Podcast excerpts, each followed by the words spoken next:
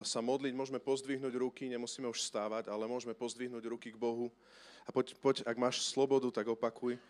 Drahý Ježíš, ďakujem ti za tvoju milosť, že si mi odpustil všetky moje hriechy.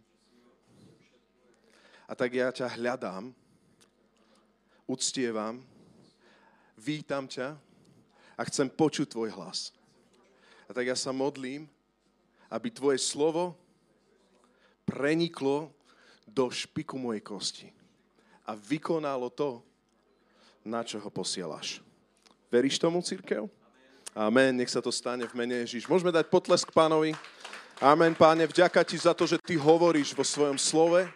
Ďakujem ti za to, že aj dneska máš pre nás čerstvé veci a tak ja sa modlím, aby všetky myšlienky človeka teraz močali v mene Ježíš, aby hlas Svetého Ducha teraz znel, aby si zobral kázňový text a prehováral k nám. Strhni našu pozornosť v mene Ježíš. Amen. Priatelia, dneska by som chcel eh, kázať kázeň, tak som ju nazval veľmi zaujímavo, že nebuď hociaký. Nebuď hociaký. Častokrát ako kresťania, keď sa obrátime, a neviem, ako si to ty mal vo svojom prvom, prvom, v tých prvých chvíľach, keď si sa znovu zrodil, že či si proste vedel, čo, čo nasleduje ďalej. Či bol niekto, kto ti povedal, že čo ďalej, keď si sa obrátil. A ja ti chcem povedať, že áno, to, to spasiteľné, čo máme, nie sú skutky. To, prečo sme spasení, není to, akým spôsobom sa usmieváš, není to, akým spôsobom tlieskáš. Spasení sme z milosti, amen, skrze Ježišov, Ježišovu obed na Golgotskom kríži. To je to podstatné. Ale na druhú stranu ti chcem povedať, že ak ťa Ježiš Kristus zachránil a ak ťa spasil, tak ťa nenechal na tejto zemi len tak. Nenechal ťa náhodou. Amen? Amen? Ďakujem za reakciu. Inými slovami, Boh tu má pre teba nejaké veci. Má tu pre teba nejaký plán. A možno, ak nevieme z písma definovať, čo Pán Boh chce, aby sme konali, tak, tak 100 ľudí, 100 chutí ti radilo, čo máš robiť. Hm? Zažil si to? Inými slovami, stretneš Fera a on ti povie, počúvaj, teraz tvoje kresťanstvo má vyzerať takto. Za prvé, za druhé, za tretie, za, tre, za štvrté. Stretneš ale Míša a Míšo povie úplne opačne a povie toto a ešte toto potrebuješ. A potom stretneš Zuzanu a tá ti povie ešte inak. Inými slovami, 100 ľudí, 100 chutí, ale ja sa veľmi teším a dneska by som sa veľmi rád pozrel na text Apoštola Pavla, pretože my sme pod apoštolským význaním viery, ale zároveň sme pod význaním apoštolov s veľkým A. Amen? Oni sú naša autorita. Ich listy sú naša autorita. Božie slovo je naša autorita. A on, Apoštol Pavel, tu rieši tieto situácie v tomto liste, v tejto, v tejto pasáži, čo a ako máme vyzerať ako kresťania, aby sme neboli hociakí. A preto by som bol veľmi rád, keby si študoval to slovo so mnou, aby si upriamil svoju pozornosť a pozeral aj medzi riadkami. Pôjdeme do biblického textu Rímským 12. kapitola. Nalistujme si Rímanom 12. kapitola, budeme čítať od prvého veršu po 11. A moja téma je výzva nebuď hociaký kresťan. Inými slovami, nie je jedno, aký si kresťan, priateľu. Ja som človek, ktorý prirodzene zo svojho temperamentu, aj v tých ľudských veciach, teraz nielen v tých kresťanských veciach, robí veci, ktoré majú zmysel. Ak, ak mňa chcete presvedčiť, naozaj teraz e, berte to ako ilustráciu, nielen v duchovných veciach, ale aj v bežných veciach, ak ma chce Sandy presvedčiť v nejakých veciach domácnosti, alebo ja v škole, alebo kdekoľvek, tak Rastika nenamo, nenamotivujete inak, než to, že mu vysvetlíte, aký to má zmysel. Prečo by som to mal robiť? A keď mi vysvetlíte, že to má nejaký efekt, tak idem smelo do toho a už to nepustím hlava nehlava. Zároveň, keď potrebujem mať nejakú výhybku, tak určite to u mňa nefunguje tak, že proste silou nejakým spôsobom povieš, zmen sa, Rasto. Ale Sandy musí povedať, Rasto, počúvaj, Uh, bolo by dobre, keby si, ako keď si umieš zuby, tak uh, bolo by veľmi fajn, keby tú kevku si dal tam, kde patrí, pretože minule som leštila kachličky, rozumej kachličky v takejto výške, a všimla som si biele bodky tam. Viete o tom, že muži nepozerajú vyššie, než je akože to iba takto biele bodky. Kde? Hej. Zubná pasta si predstavte ofrkala kachličky ja som si to nevšimol, ani neviem, ako dlho to tam bolo. Takže ona týmto spôsobom kritizovala môj spôsob umývania zubov. Ako náhle povedala, že môj spôsob umývania zubov špíni jej prácu, som ochotný meniť spôsob umývania zubov. Spýtajte sa jej potom, že či to zafungovalo, lebo toto je skutočný príbeh. Poďme teraz naspäť. A Boh ťa tu nechce mať hociakého, Boh ťa tu nechce mať stratenú existenciu, Boh ťa tu nechal s konkrétnym zámerom a chce, aby si nejakým spôsobom žil to kresťanstvo, aby to fungovalo a aby si naozaj bol svetlom sveta a solou zeme. Mimochodom som presvedčený, že práve preto, že církev nedáva tieto základné odpovede, nehovorí tieto základné veci, to je hlavný dôvod, teraz rozumie, to není Božie slovo, to je môj názor, to je hlavný dôvod, prečo muži nie sú v cirkvi.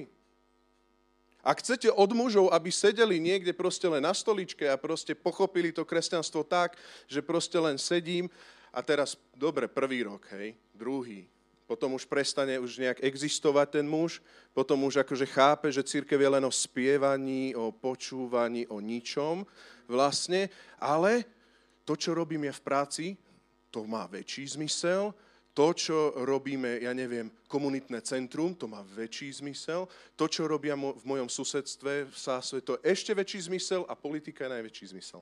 To je vtip. Inými slovami, ak nebudeme dávať tieto odpovede, o čom je kresťanstvo, nebudeme mať mužov v cirkvi. Zo pár výnimiek bude, to, to sú takí muži, že musia byť a budú tam. Ale ostatní muži, ktorí by mali byť mužmi, a teraz rozumej to v dobrom slova zmysle ešte teraz v úvode, oni potrebujú mať odpoveď prečo, na čo, prečo ma Boh tu nechal, prečo tu ešte mám byť, prečo mám hľadať pána, prečo mám prísť do cirkvi, prečo mám slúžiť, prečo mám spievať, prečo mám čítať slovo, prečo mám byť taký, aký mám byť. Lebo odpoveď lebo, ah, tí drzejší vybuchnú, nevychovanejší tiež, nech činia z toho pokánie, ja sa tam radím, a tí takí ani ryba, ani rák, tak budú ticho iba. Dobre, tak ako treba chodiť do kostola. No. Nič z toho. V Rímanom 12. kapitola od prvého verša už poďme do Božieho slova a ja verím tomu, že mužovia, že pán vám dá odpoveď v týchto textoch, ale nie len vám. Pozbudzujem vás teda, hovorí apoštol Pavel, bratia, pre Božie milosrdenstvo, aby ste prinášali svoje tela ako živú, svetú, Bohu príjemnú obetu, ako svoju duchovnú bohoslužbu. A nepripodobňujte sa teda tomuto svetu, ale premente sa obnovením zmýšľania, aby ste vedeli rozoznať, čo je Božia vola, čo je dobré, čo mu je príjemné a čo je dokonalé. Mocou milosti, ktorá mi bola daná, každému z vás hovorím, aby si nemyslel o sebe viac ako treba, ale aby o sebe zmýšľal skromne podľa toho, akú mieru viery každému udelil Boh. Môžeme spolu prečítať? Podľa toho, akú mieru viery každému udelil Boh. Lebo ako v jednom tele máme mnoho údov, ale všetky údy nekonajú tú istú činnosť, tak sme mnohí jedno telo v Kristovi, ale jednotlivo sme si navzájom údmi. Máme však rozličné dary podľa milosti, ktorá nám bola daná. Ak má niekto dar proroctva, nech je v súlade s vierou. Ak má niekto dar služby, nech slúži. Ak má niekto dar vyučovania, nech vyučuje. Kto má dar napomínania, nech napomína. Preklad, treba povedať, tam je grecké slovo napomínanie a pozbudzovanie zároveň. V Slovenčine som presvedčený, a nielen ja, že tam má byť slovo, ak má niekto dar usmerňovania. Hej? Kľude, ak máš písanú Bibliu, tak môžeš si tam dať minimálne poznámku, že si to skontrolujem aj inde. Dar usmerňovania by tam mal byť, čiže napomínanie a pozbudzovanie zároveň. Nech usmerňuje. Kto dáva, nech dáva úprimne. Kto je predstavený, nech koná horlivo. Kto preukazuje milosrdenstvo, nech to robí s radosťou. Láska nech je nepokritecká. Sprotivte si zlo, pridržajte sa dobra. Buďte si navzájom odaní v bratskej láske. Predbiehajte sa navzájom v úctivosti. Nebuďte leniví v čom?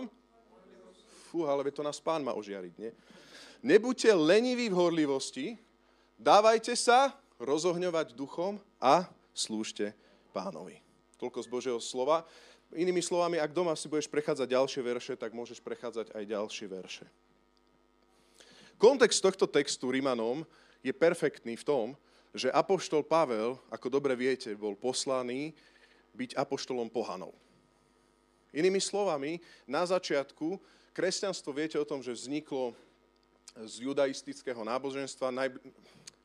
Komentátori hovoria, že najbližšie k výkladu majú farizei, to znamená, že nejakými spôsobmi by sme mohli povedať, že tá línia je takto daná. Inými slovami, Ján Krstiteľ hovoril, že príde po ňom ten, ktorý naplní celé učenie. Viete o tom. Povedal, pokáne, činte a verte evaníliu. Toľko v skratke. A preto prvá církev, ktorá vznikla, vznikala takým spôsobom, z pozadia vieme, že apoštoli boli tí, ktorí ako keby vyhľadávali židovskú, židovské etnikum, aby im hovorili naplnenie Mesiáša. Že to je Ježiš Kristus z Nazareta, ten, ktorého Židia očakávajú. Mimochodom, tradičné vetvy Izraela a Židov očakávajú dodnes ešte zjavenie Mesiáša. Hej. To bola len poznámka počiaru. To, čo chcem povedať je, že Apoštol Pavel tuto píše líst pohanom, a tuto píše list, vo verši 3 hovorí, tuto píše list mocou milosti, ktorá mu bola daná, aby každému hovoril. To znamená mocou autority, ktorú ja mám ako apoštol Pavel, ako apoštol pre pohanov, hovorím tento list a píšem tento list vám. A v Rimanom 1 sa píše ten známy text, že ja sa nehambím za evanelium, ktoré je mocou na spasenie, židovi, ale aj Grékovi, inými slovami každému pod slnkom. Kapitolu predtým, keď máš to písané, pozri si 11. kapitolu, prakticky tam v Rímanom 11 rieši Apoštol Pavel tú dilemu, že proste akým spôsobom môžu pohania rovnako byť v tej vetve požehnania, ako, ako, ako sú Židia. V kapitole 11. Inými slovami, tam rieši aj tie veci toho typu, že, že pohania zvyknú vyčítať Židom, že ukrižovali Krista. To sú tie rasistické vetvy kresťanstva. Poznáte to? Niekedy aj medzi Slovákmi sa to vys, e, vyskytovalo. Verím, že už teraz sa to v menšej miere vyskytuje. Že to si Židia ukrižovali Krista a že to treba proste na Židov takto pozerať, že oni si ho ukrižovali. Prečítaj si veľmi podrobne Rimanom 11, teraz nemám na to, na to čas. Apoštol Pavel tu hovorí, to my sme ukrižovali Krista a rovnako my ideme do tej vetvy toho spasiteľského plánu, ktorý Ježiš Kristus vydobil na Golgotskom kríži. Toľko to som chcel povedať k úvodu a teraz verím tomu, že to bude už jasnejšie pre nás, aby sme sa vedeli do toho celého dostať. Prvý bod, ktorý v tomto celom vidíme je, Apoštol Pavel hovorí pohanom, ktorí boli obrátení. A teraz sa hýbem vo verši 1. A môj prvý bod je, že kresťan v Ríme. Budem to takto hovoriť, aj keď, dobre, do Ríma sa až nakoniec dostal, ale budem to hovoriť. Kresťan v Ríme.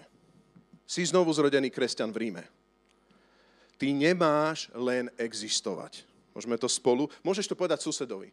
Kresťan, ty nemáš len existovať.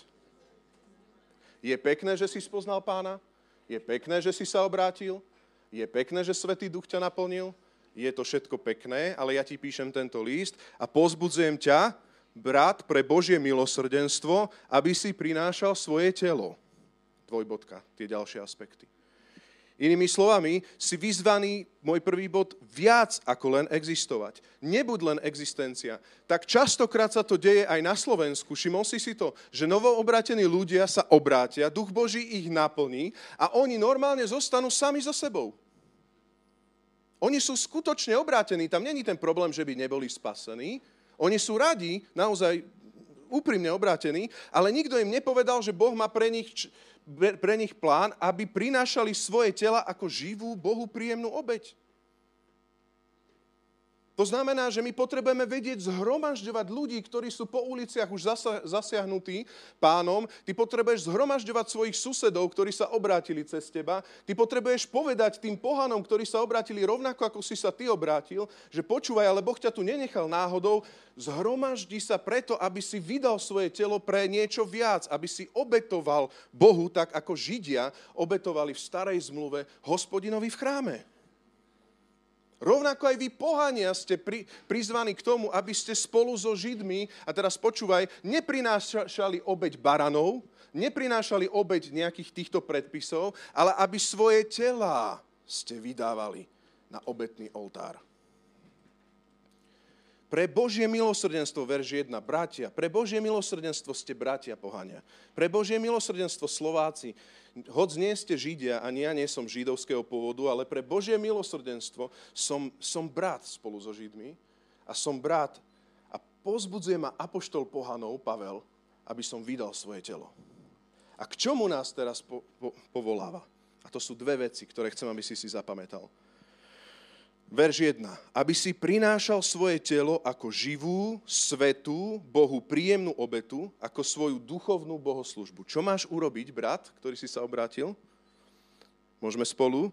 Aby si priniesol svoje telo ako živú, svetú, verš 1b, Bohu príjemnú obetu, ako svoju duchovnú bohoslužbu. Prvá vec je, v tomto celom je, že si vyzvaný, keď si už obrátený a znovu zrodený, aby si uctieval Boha. Tvoj život má schopnosť prinášať Bohu príjemnú obeď, vôňu. Ak si obrátený, potrebuješ to počuť, že dobre, ty si sa znovu zrodil, tvoje meno je v knihe života zapísané, ale tvoj život má schopnosť uctievať Boha. Tak, že mu bude vôňou, že mu bude nádherou, si pozvaný k tomu existencia, aby si splynul spolu s nami a aby sme spoločne uctievali Boha. Aby si mu bol obetou, aby si mu bol živou, svetou, príjemnou obetou a duchovnou bohoslužbou. Tvoj život má uctievať Boha, ak si tu na zemi. A druhý aspekt, keď hneď prečítame ďalej, je a nepripodobňujte sa tomuto svetu, ale premente sa obnovením zmyšľania, aby ste vedeli rozoznať, čo je Božia vôľa, čo je dobré, čo mu je príjemné a čo je dokonalé. Takže prvý aspekt je, aby sme uctievali a druhý aspekt je, že si vyzvaný, aby si konal Božiu vôľu. A nie len, aby si konal Božiu vôľu, ale aby si ju vedel rozoznať. Aby si ju vedel ty uchopiť. Zjednodušenie tu na úvod, aby, aby sme to vedeli pochopiť. Takže, Rásto, prečo ma tu Boh ešte nechal, keď som obrátený? Prečo ma ešte nezobral domov? Do neba. Aby si uctieval všetkým, čím si, kým si, ako si. Aby si uctieval, aby si uctieval Boha. Aby to bola príjemná obeď. A druhá vec, aby si konal Božiu vôľu. Aby si ju vedel rozpoznať a aby si ju robil. Veľmi jednoduché, vidíte to? Prečo to toľko kresťanov nechápe?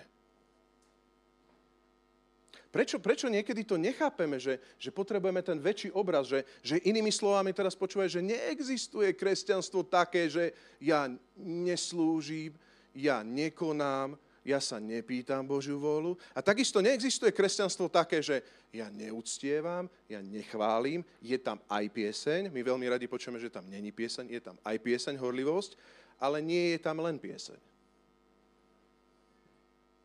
A ak si kresťan, ktorý sa obrátil, potrebuješ to počuť, Pavel píše Rimanom, ktorí nie sú zo židovskej vetvy a nepoznajú chrám, nepoznajú obetný o, proste obrad. My už máme list Levitikus, ale neviem, koľký z vás ste s porozumením prečítali list Levitikus. Vie mi niekto prihlásiť sa?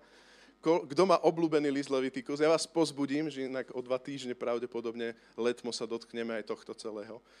Budeme kázať sériu o šekine Božej prítomnosti, ale iba sa dotkneme, to je pozbudenie. Inými slovami, pre vás, ktorí tomu nerozumiete, je to v poriadku, ale teraz ty, človek zachránený z pohanského kresťanstva, bol si naučený žiť v nejakom konzume, hovorím reč, reč o 21. už storočia, história nás nezaujíma. V nejakom konzume si bol naučený žiť nejakým spôsobom. Ja ti hovorím, ty sa už nepripodobňuj tomuto svetu, ty sa obnov myslov a teraz počúvaj, Boh chce, aby si uctieval a aby si konal.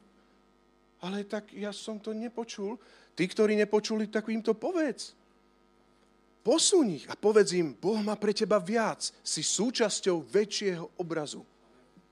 Si súčasťou tela. Út, to je také slovo. Si časťou tela celého tela, celej mozaiky. Ak to nechápu moji, moji bratia a sestry, chcem, ti, chcem ťa pozbudiť, nevyčítaj im to, ale povedz im to. Nehambi sa za to, ja sa nebudem ospravedlňovať za to, tak ako sa neospravedlňujem za evanelium, ktoré je mocou na spasenie, takže tak, ako apoštol Pavel hovorí, väčší obraz do Ríma, väčší obraz církvy, nech povstane celý církevný zbor, nie len jednotlivci. Nech povstanú církevné zbory v našich mestách. Nech povstane telo, ktoré vie konať Božiu volu, vie ju rozpoznať a vie ma uctievať. Amen? Ešte ste so mnou? toto by som chcel pozrieť trošku v tom texte uh, dopodrobná. Takže môj prvý bod je, že nebuď len existencia si vyzvaný, aby si uctieval a si vyzvaný konať Božiu volu. A Apoštol Pavel v tej pasáži to píše zrkadlovo naopak. A ja si myslím, že preto to v, tej, v tých bodoch píše zrkadlovo naopak, pretože keď sa dostaneme do väčšnosti, tak konať Božiu vôľu prevýši uctievanie. My už budeme ho vidieť, my už budeme s ním, ale uctievanie tam bude hrať prvé husle.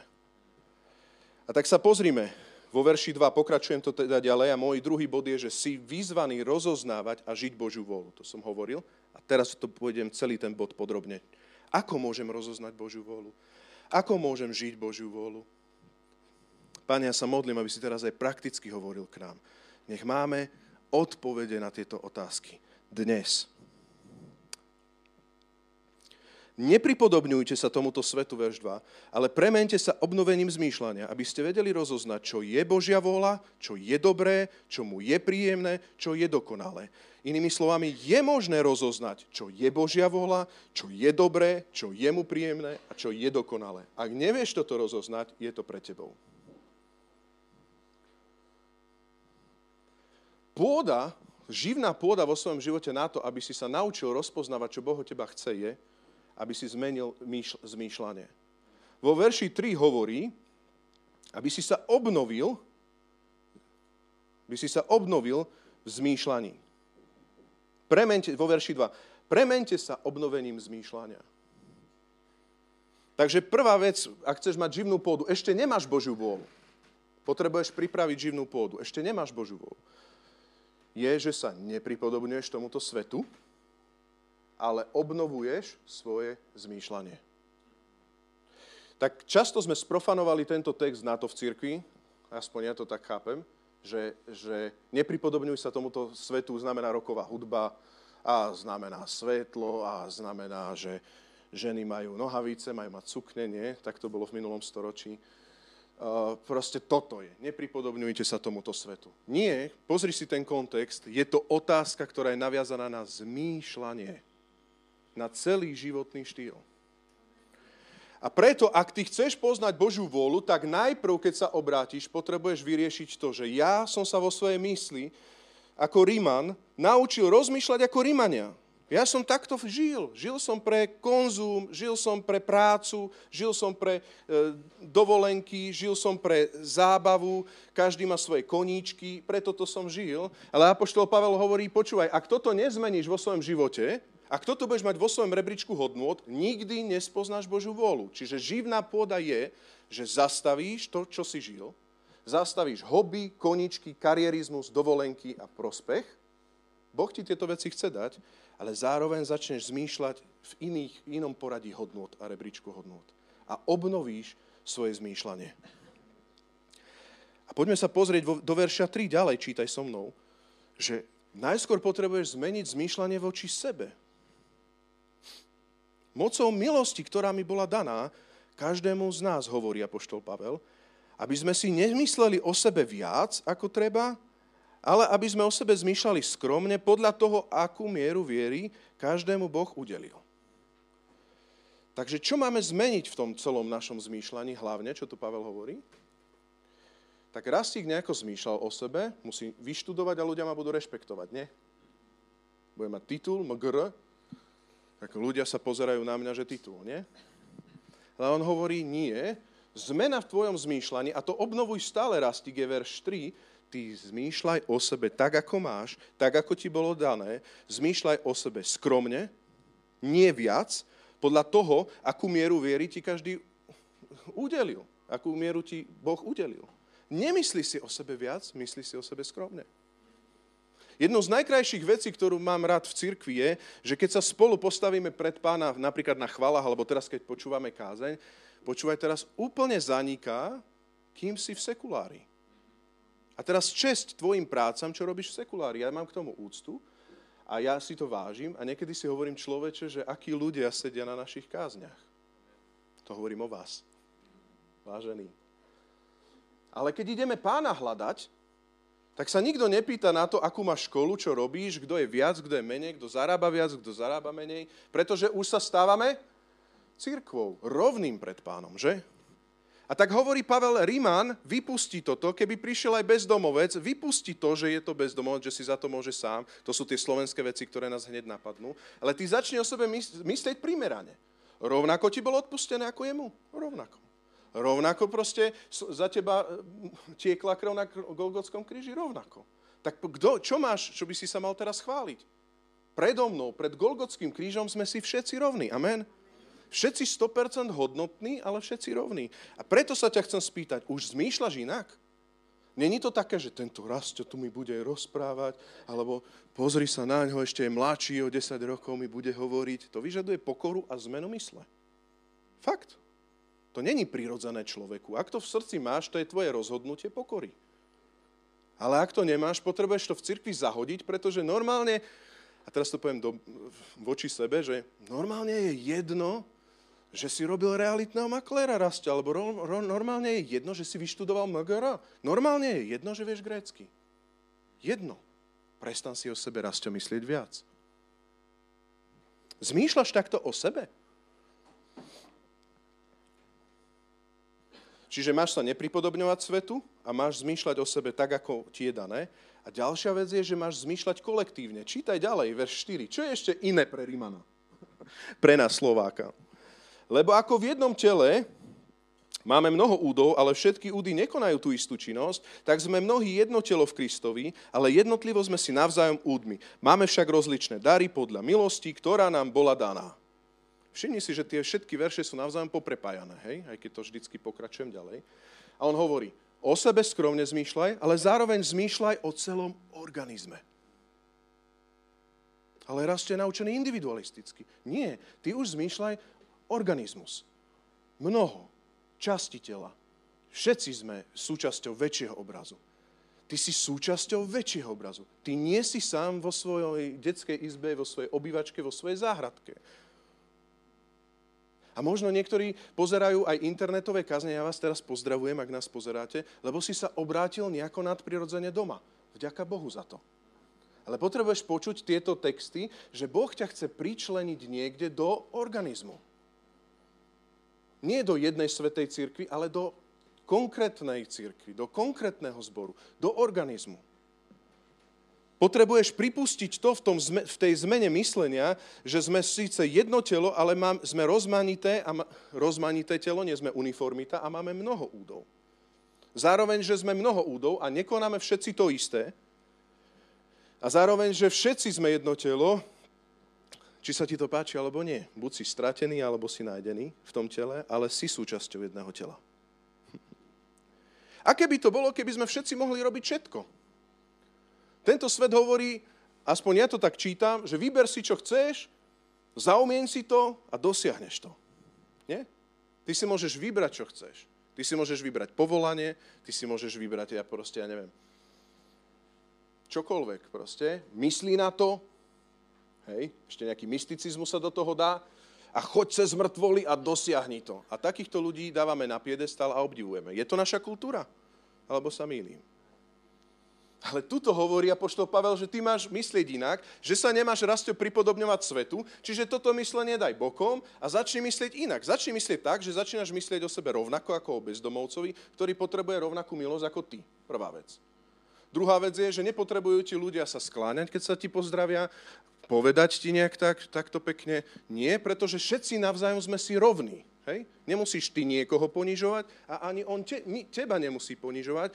Nikto není v tomto zmysle ponížený, lebo Boh nás všetkých povýšil rovnako v Kristu Ježišovi. Amen? Takže zmýšľaš inak a potom začínaš zmýšľať kolektívne. Sme tu mnohí. Sme tu církev. Sme tu viacerí človeče, že to je viac ako o mojom jednom Facebooku. To je viac ako o mojom profile, to je viac ako o mojich veciach, o mojom, o mojom diplome klokán. To je viacej ako o tom. Hej? Že rozumieš, že to je iné zmýšľanie? Tento svet zmýšľa, ty spravíš, máš a budú ti ľudia chcieť si získať autogram. A ty povieš, že ja nie som viac, ja proste uh, zmýšľam o sebe primerane, a zmýšľam kolektívne, my spolu My spolu chceme Božiu prítomnosť. Spolu chceme, aby Boh sa tu prejavil. Spolu chceme, aby Boh zasiahol novú Bystricu. To není Rastio tu na podiu alebo Vilo počas chvál. My spolu chceme zasiahnuť komunity. My spolu chceme konať Božiu volu. A keď toto tam budeš mať, že spolu, že sme v tom spolu, tak prichádza jedno úžasné zaslúbenie, že sa ti zjaví, aby si vedel rozoznať, čo je Božia vôľa, čo je dobré, čo mu je príjemné a čo mu je dokonalé. Verš 2 nepripodobňujte sa tomuto svetu, ale premente sa obnovením zmýšľania, aby ste vedeli rozoznať, čo je Božia vôľa, čo je dobré, čo mu je príjemné a čo je dokonalé. Môžeme dať verš 2 a môžeme ho spolu prečítať, lebo toto už dáva zmysel, že ak zmýšľame inak, tak zrazu tento verš začíname žiť. A my sa nepripodobňujeme tomuto svetu, lebo sa premieňame každý deň obnovením zmýšľania, a potom, aby, prečo to robíme? Aby sme vedeli rozoznať, ako církev, čo je Božia vôľa, čo je dobré, čo je príjemnému a čo je dokonalé. Ak sa pripodobňuješ tomuto svetlu, svetu, ak rozmýšľaš individualisticky, tak stále sa pýtaš kresťanov, a čo je Božia vôľa, a čo je dobré, a čo mu je príjemné, a čo je dokonalé. Možno keby si sa pozrel na celé telo, vidíš, že trpí jeden út a trpí celé telo. Možno keby si sa pozrel na celé telo, tak zistíš, že proste sú nejaké praktické potreby v tomto zbore a ty reálne sa tam pridáš a si toho súčasťou.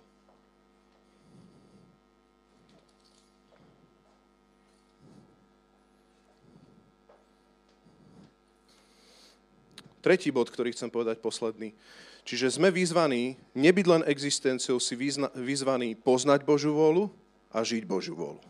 Hej, to je môj druhý bod. A tretí bod som hovoril, že si vyzvaný uctievať. Amen? Nie je jedno, ako konáme Božiu vôľu. Z týchto textov sa jasne píše, teraz sa budem hýbať vo verši 8 až 11, z tých textov sa jasne píše, že ak nie je horlivosť, nie je uctievanie ak nie je horlivosť, sú to možno nejaké len veci, ktoré si sa naučil, lebo treba, lebo ťa kazateľ prehovoril, lebo ti kazateľ urobil výčitky, lebo by to trebalo. Priznám sa, a teraz poviem svoje, svoje srdce, že mňa, ak niečo najviac dokáže zraniť, a zraniť teraz nie, že sa zosypem, ale, ale proste také, že, že proste nemám to rád. Keď príde za mnou niekto, a na schvál vykonš- niečo vymyslím, nie je skutočný príbeh. Keď príde niekto za mnou a povie, že fúha, že akože a, boli sme s mládežou niekde a mal, bolo treba napríklad zapáliť oheň. A teraz ten človek príde a vidíte, jak to drevo nesie tak, hej, že hodí to drevo, potom pozerá, treba ho nakálať. Vieš, ale si neuvedomí, že tam je sekera a môže ho nakálať. Hej. Tak mu povieš, Rastík, mohol by si ty nakálať? Nie, však veď toto ženy one porcujú slaninku, tak nakálať.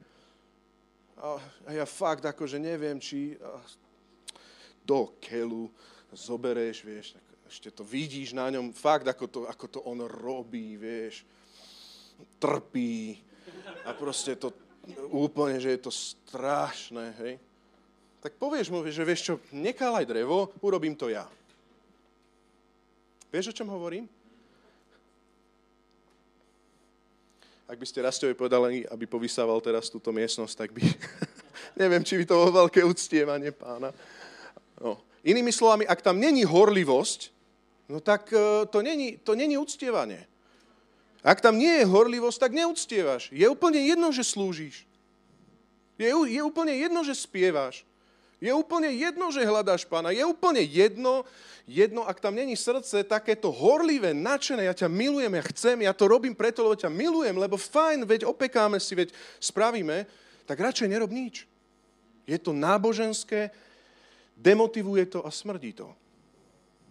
Ale my sme pozvaní k tomu, aby sme tu žili ako sol, zeme, svetlo sveta, aby sme tu žili tak, že konáme Božiu vôľu, ale povýšili to ešte vyššie, úctievali Boha tým, že ju konáme. Čiže nie len, že konali Božiu vôľu, Ale musí sa starší súrodenec starať o mladšieho. Och, joj, prečo sa narodil mladší súrodenec? Nie? Takéto? Nie. Ty sa tiež, že ty môžeš byť inšpiráciou mladšiemu súrodencovi. Ja som bol starší, pozdravujem Jarka. Nie je jedno, ako slúžiš. Môžeš sa otočiť susedovi a povedať mu, nie je jedno, ako slúžiš. Buď horlivý.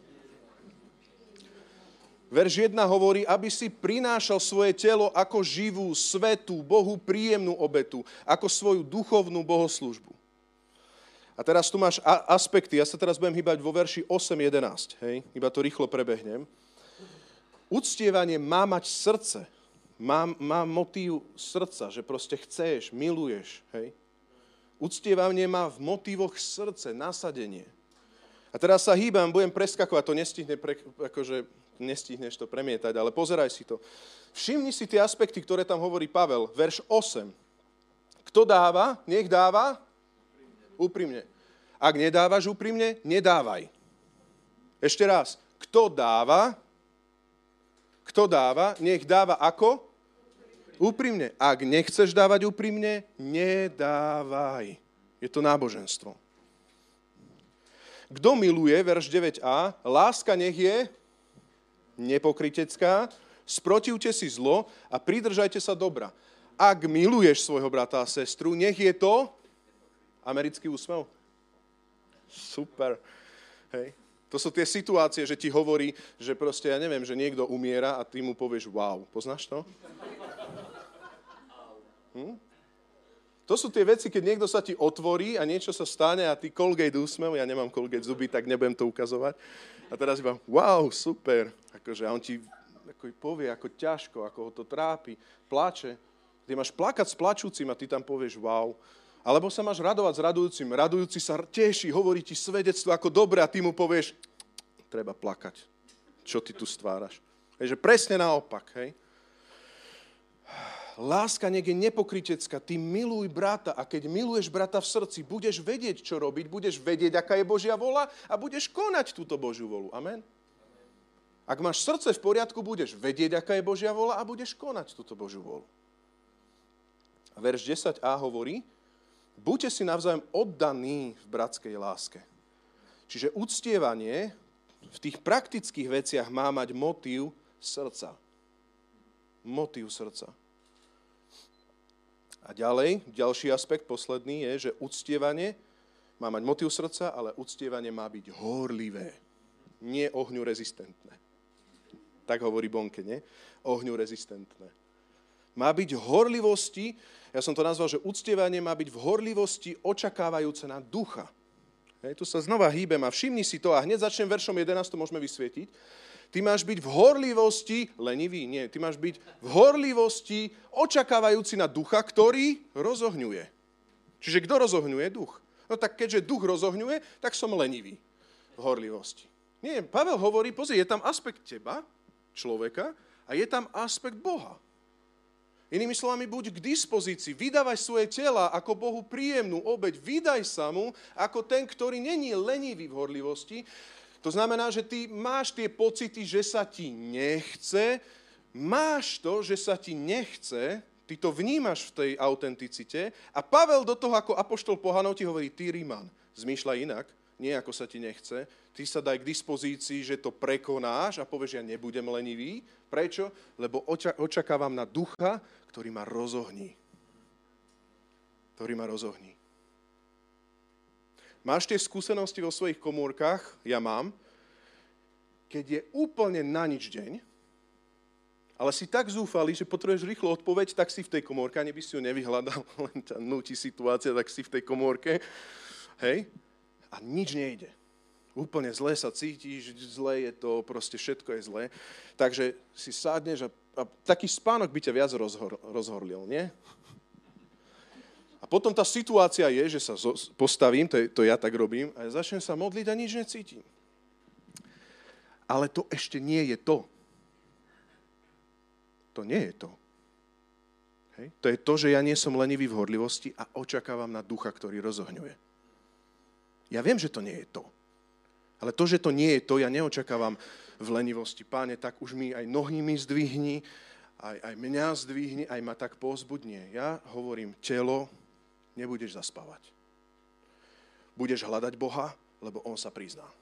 A ja ťa uctievam, ja ťa chválim, potom si pustím nejakú pieseň, aby to išlo. Potom, keď zaspávam, tak si klaknem. Ja sa priznám, že, priznám, hej, že niekedy, keď telo už úplne, že, by sa, že sa nechce, tak si na schvál klaknem, nebudem, potom sa postavím. Nie. Prečo? Lebo ja verím v Boží originál, verím v moc ducha, ja verím, že on zaveje, ja verím, že on príde a ja ho očakávam. Ja ho čakám. Ja ho čakám. Takže ty si tu na tomto mieste, aby si konal Božiu vôľu na tejto zemi. Ešte raz stále rekapitulujem. Sú dve veci. Božia vôľa a uctievanie. Takže si tu na to, aby si konal Božiu vôľu, ale aby si nie smutne a s utrpením kálal drevo, ale aby si tú Božiu vôľu konal ako úctievanie. A zrazu príde Duch Boží a rozhorlí ťa. A ty slúžiš pánovi. Vidíš to vo verši 11? Je to v službe. Je to v konaní služby. Myslíte si, že stafákom, a teraz na schvál nedám svoje meno, lebo ja viem, že aj stafáci platia cenu. Ľuďom, ktorí vedú skupinky, že proste im sa vždycky chce. Myslíte si, že niekedy to nejde aj cez, cez uh, slzy, že proste naozaj fakt aj, aj problém veriť. A prečo sú tam? Sú vlastne pokrytci?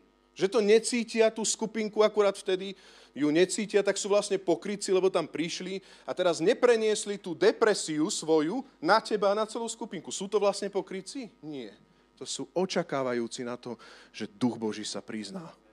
A ja vydávam dneska, nechce sa mi, ale ja vydávam svoje telo ako obeď ako svoje telo, ako obeď, lebo verím tejto skupinke, verím tomuto dielu, verím to, čo Pán Boh môže urobiť. Očakávam, Duch Boží príde a ja slúžim Pánovi spoločne, aby sme priniesli Bohu príjemnú obeď, dokonalú obeď, aby, aby, aby ho to uctilo a vyvýšilo.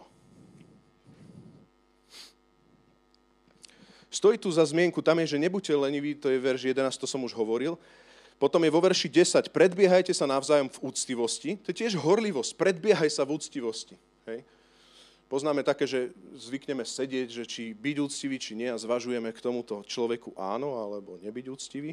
A tu hovorím, predbiehaj sa k úctivosti, nerieš to, buď horlivý. Predbehni to. Hej. A kto pre, preukazuje milosrdenstvo, verš 11, kto preukazuje, teda verš 8 zase, kto preukazuje milosrdenstvo, nech to robí ako? Nech to robí. Ešte ste tu, super. Nech to robí s radosťou. S radosťou. Prosím, nepíšte mi túto SMS-ku, keď je niekedy pred ťažkým môjim frontom, alebo čo. Že, že Rastik, ale ty dneska máš byť radostný. Ako priznám sa, tuto, tuto v našom zbore bola taká veta, Robo Petrilak, ale aj s Jarom to zvykli hovoriť, že si šťastný. On to tak zvykol vždy sa pýtať, si šťastný? Alebo tešíš sa? Ale si šťastný aj bolo, hej? To mi viac ide do kontextu. Takže prídeš sem úplne, si šťastný? A teraz čo, vieš čo, nepýtaj sa ma, ja som bol na to strašne alergický.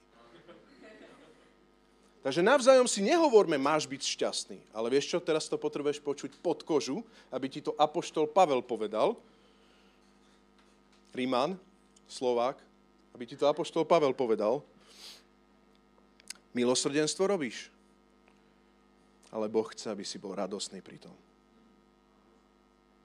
Možno aj ťa teraz usviečam, akože ja som bol alergický na ľudí, lebo človek, ako keď, keď to Boh povie Rastikovi, ale ty buď radostný. Nevládzeš to robiť s radosťou? Vybojuj si ju. Nevládzeš vybojovať radosť? Daj si pauzu. Hneď. Lebo my tu uctievame a nerobíme náboženské akty. Takže ešte raz, pri každej službe milosrdenstva. Keď preukazuješ milosť, to je milosrdenstvo. Akákoľvek služba. Máš tam radosť uctievania? Si radosný? Ak nie, vybojuj to. Je to normálne nemať ju, automaticky vybojuj ju. Ale ak ju nevieš dlhodobo vybojovať, daj si pauzu. Maj tú slobodu dať si pauzu. Ja si pamätám, keď tuto na mládeži sme mali vedenie mládeže, to bolo dva roky dozadu a proste naozaj tam bolo ťažko, tak sme dali pauzu vedeniu mládeže. No ale kto bude kázať, kto bude... No nemal som na to odpovede, ale my v tomto zbore, viete čo, ja chcem, aby sme vždycky robili veci z presvedčenia. Nikdy, aby sme nerobili veci, lebo treba. Takže keď treba pauza, bude pauza a bude to aj neviem ako falošné, lebo to bude radosť, to bude uctievanie Boha, to bude hodné kráľa kráľov a keď je tam naozaj niečo ťažké, tak je pauza, načerpávam.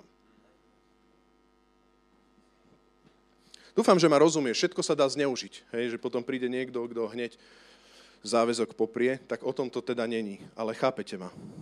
A posledný v tomto celom aspekt je, verš 8b.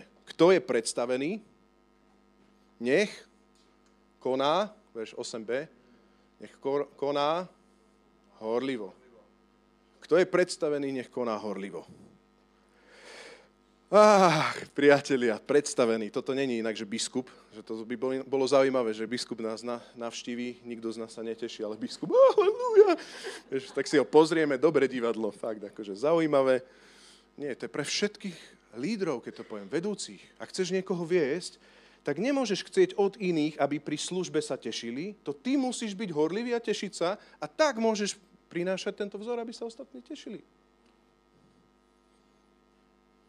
Niektorí ľudia e, sa aj v zboroch pýtajú, že prečo ja nie som ešte vedúci? Prečo ešte tam nie som? Však tak poctivo leštím tú stoličku tam vzadu, ani ma nevidno, som úplne nejaký. Ja som tak strašne autentický. Vieš čo? Vieš, aké je to aj pre mňa ťažké niekedy povedať tomu človeku, že naozaj len radosť. Akože fakt, není tam horlivosť, není tam radosť. Ako je na tom prvá láska tvoja? Nemôžeš slúžiť proste, ak to nemáš vybojované. Nemôžeš proste, lebo budeš prinášať deku. Budeš prinášať to nevybojované, budeš prinášať ďalej. Jedna zo štúdií, ktorá je, není môj vymysel, to som pri mojej diplomovke našiel tento odkaz, lebo som mal o zakladaní církevného zboru diplomovku. A jedna zo všeobecných štúdií je, že, že chyby kazateľa alebo chyby lídrov sa ukazujú v spoločenstve. Tak ako chyby rodičov sa ukazujú pri deťoch. Že proste normálne môžeš to pozrieť trochu. My to tak neradi počúvam, hej, že vyjadri sa na deti, tak to schytáš správa zľava. Hovorím všeobecne, učiteľka vie svoje. Hej. To vo vatičke všetko, keď prídu deti do škôlky, tak všetko musí byť vo vatičke, vyvoňané. Ale takto niekedy je proste aj pri našich službách, nie? Vyjadri sa mi na moju službu, alebo vyjadri sa mi proste na one. Vieš? Ale je to tvrdé, ale je to pravda ja sa modlím, lebo nie som dokonalý, aby moje chyby a moje zápasy som neprenášal na vás. A niekedy veľmi som smutný, vďaka Bohu toto obdobie nie. Nemusíte sa za mňa teraz modliť nejak. Hej? Ale boli obdobia, kedy to bolo tak, že sme to chceli zapichnúť a nechať tak, ale ja som to nemohol si dovoliť preniesť na celý zbor. To by zabilo duchovné deti. To nemá, nemá to tu byť. Na druhú stranu bolo stavko a boli zavreté dvere, kde sme sa rozprávali a kde, kde sme sa o týchto veciach bavili a riešili to. Čiže niekde to máš hovoriť, ale niekde to nemáš hovoriť. Takisto aj rodič niečo nemôže podať pre deťmi, ale niekde to povie, aby ho niekto posilnil. Amen? Preto, keď chceš byť predstavený, Pán Boh chce, aby sme všetci boli proste vedúci, ale musíme vedieť vybojovať smutok, musíme vedieť vybojovať proste tú našu službu, pretože a už to tu iba zakončujem, pretože Boh nás nepovolal len byť obrátenými pre Božie milosrdenstvo, On nás povolal vedieť rozpoznať Božiu vôľu a konať ju. A zároveň túto Božiu vôľu máme konať tak, že uctievame Boha. Čiže to konáme v horlivosti a to uctieva Boha. A vtedy církev bude úplne iná.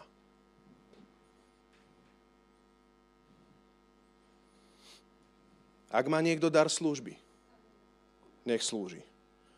Ak má niekto dar proroctva, nech je v súlade s vierou. Ak má niekto dar vyučovania, nech vyučuje. Ak nie, má niekto dar usmerňovania, môjim slovom, nech usmerňuje. Ale niekto všetko je v radosti a v uctievaní Boha.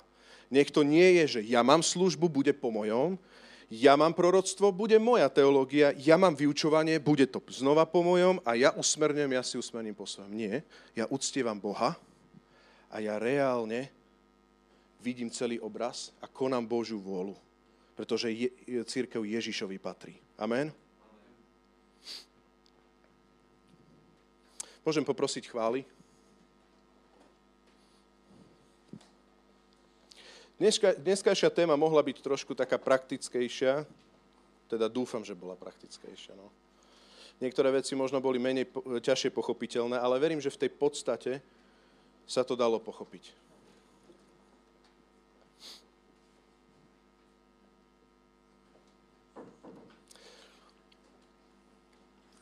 Kresťan si pozvaný k tomu, aby si nielen existoval niekde doma, ale aby si žil kresťanstvo.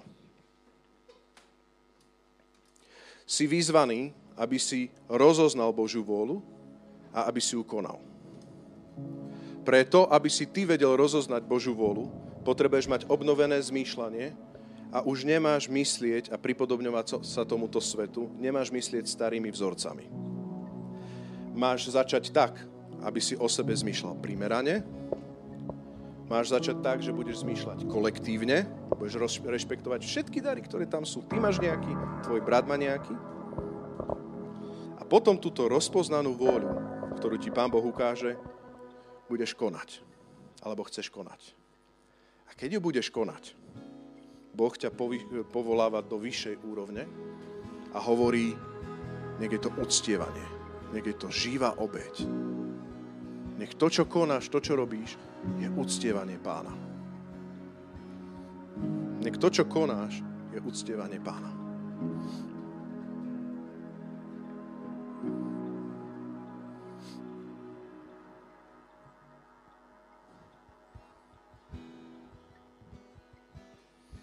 A nemôžeš uctievať pána, ak nemáš čisté motívy v srdci. Je to úprimné dávanie, je to nepokritecká láska, je to odanosť v láske. A nemôžeš uctievať pána, ak tam nie je horlivosť, ak tam nie je radosť pri milosrdenstve a ak tam nie je to, že, že očakávaš na Ducha Božieho, ktorý ťa rozohňuje. Neviem, že či sme sa už naladili, že či gitara je falošná, alebo... Už sme? Super. Dobre, tak môžeme povstať, priatelia. Poďme sa teraz ešte modliť na záver v kontexte tohto textu. Mám tu pripravené aj otázky. Nevadí, my to aj s gitarou zaspievame. Dobre? Nevadí, teraz to není vôbec o tom. V 1. Timoteovi 4, 12, 16 sa píše nech nikto tebou nepohrda pre tvoju mladosť, ty sa však stáň pre veriacich vzorom v reči, správaní, vo viere a v mravnej čistote. Kým neprídem, venuj sa prečítávaniu, napomínaniu a vyučovaniu.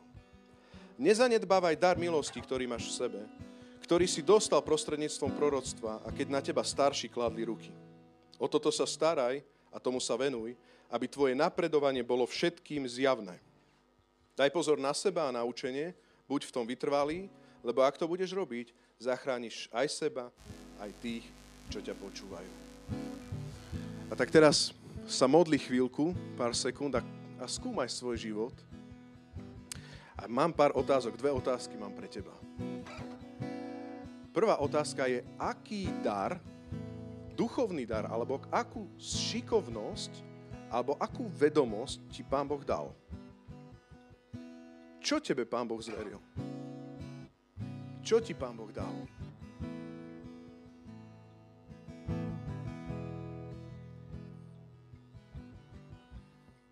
Druhá otázka je, či tento talent, túto hrivnu, túto službu, ktorú ti Pán Boh zveril, rozvíjaš vo väčšom obraze. Rozvíjaš to pre církev, nie len pre svoje vyvýšenie ega, ale rozviaš to pre církev. Posledná tretia, či tým uctievaš hospodina. Či tam je horlivosť, či tam je predbiehanie v úctivosti, či tam je milosrdenstvo v radosti, konané v radosti, či tam je horlivosť, ktorá očakáva na Ducha Svetého, ktorý nás rozohňuje